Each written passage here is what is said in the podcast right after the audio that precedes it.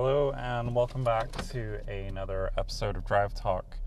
My name is James, and this is a podcast where every day on my short commute to work, I drive and I talk. Um, how are you guys doing today? I'm, I'm doing all right. I uh, I caught up on some sleep last night, which um,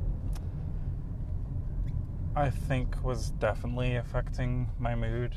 Um, I'm still tired, um, but I feel a lot less tired than I did yesterday. Um, I think I went to bed like around like 9:30 ish, probably about 10 by the time I fell asleep, and uh, yeah, I was up by 6:30. So um, that's a pretty good sleep for me, and uh, should probably do that a bit more often. But um, it's tough because there's just so much I want to do, and uh, so much little free time that I end up staying late, staying up late uh, most evenings, which um, can wear on you for when you do it too much.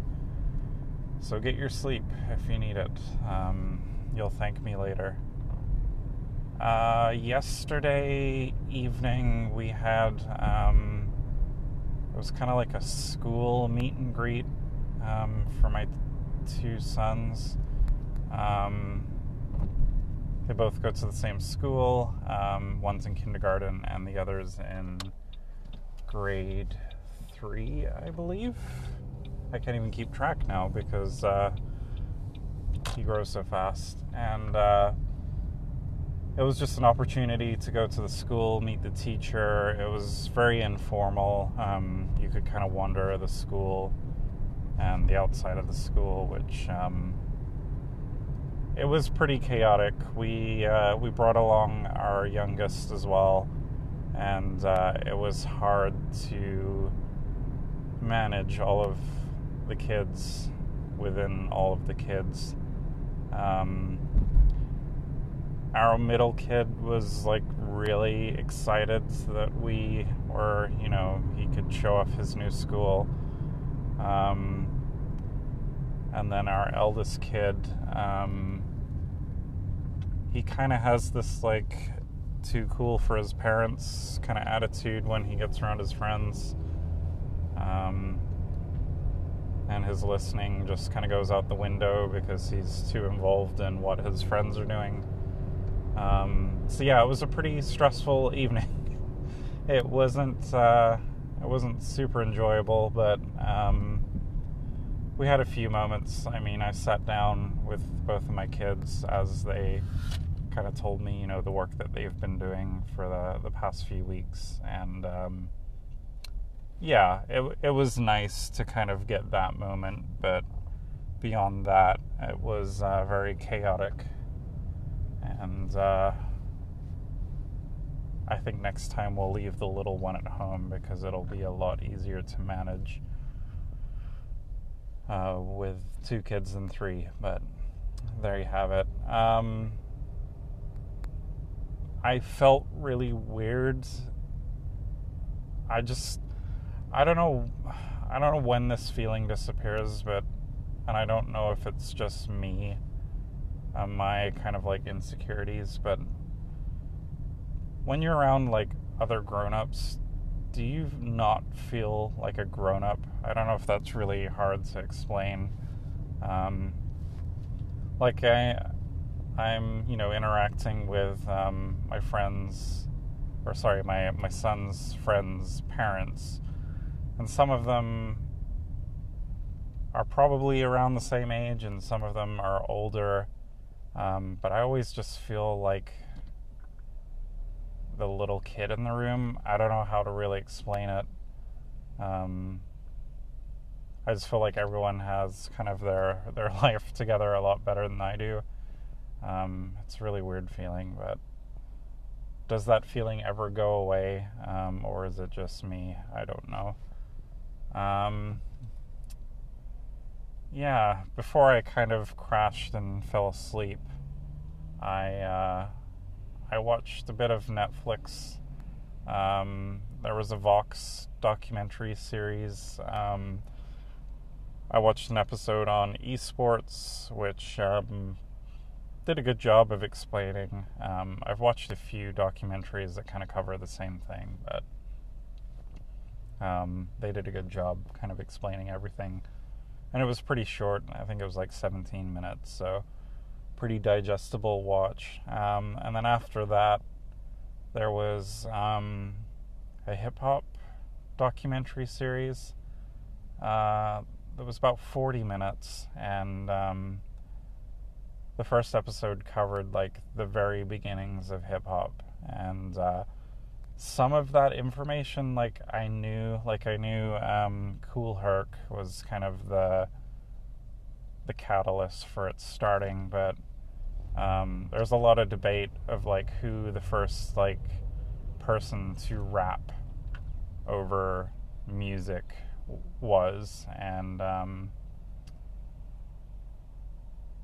there were a few people, and it still wasn't really answered, but it seemed like they covered um, people that don't usually get covered and probably should have had some more credit. Um, there was this one guy, DJ Hollywood, I believe his name was, and um, even though he was a disco DJ, he would um, he would do rhymes over over the music as just like a crowd's like participation kind of thing, and um,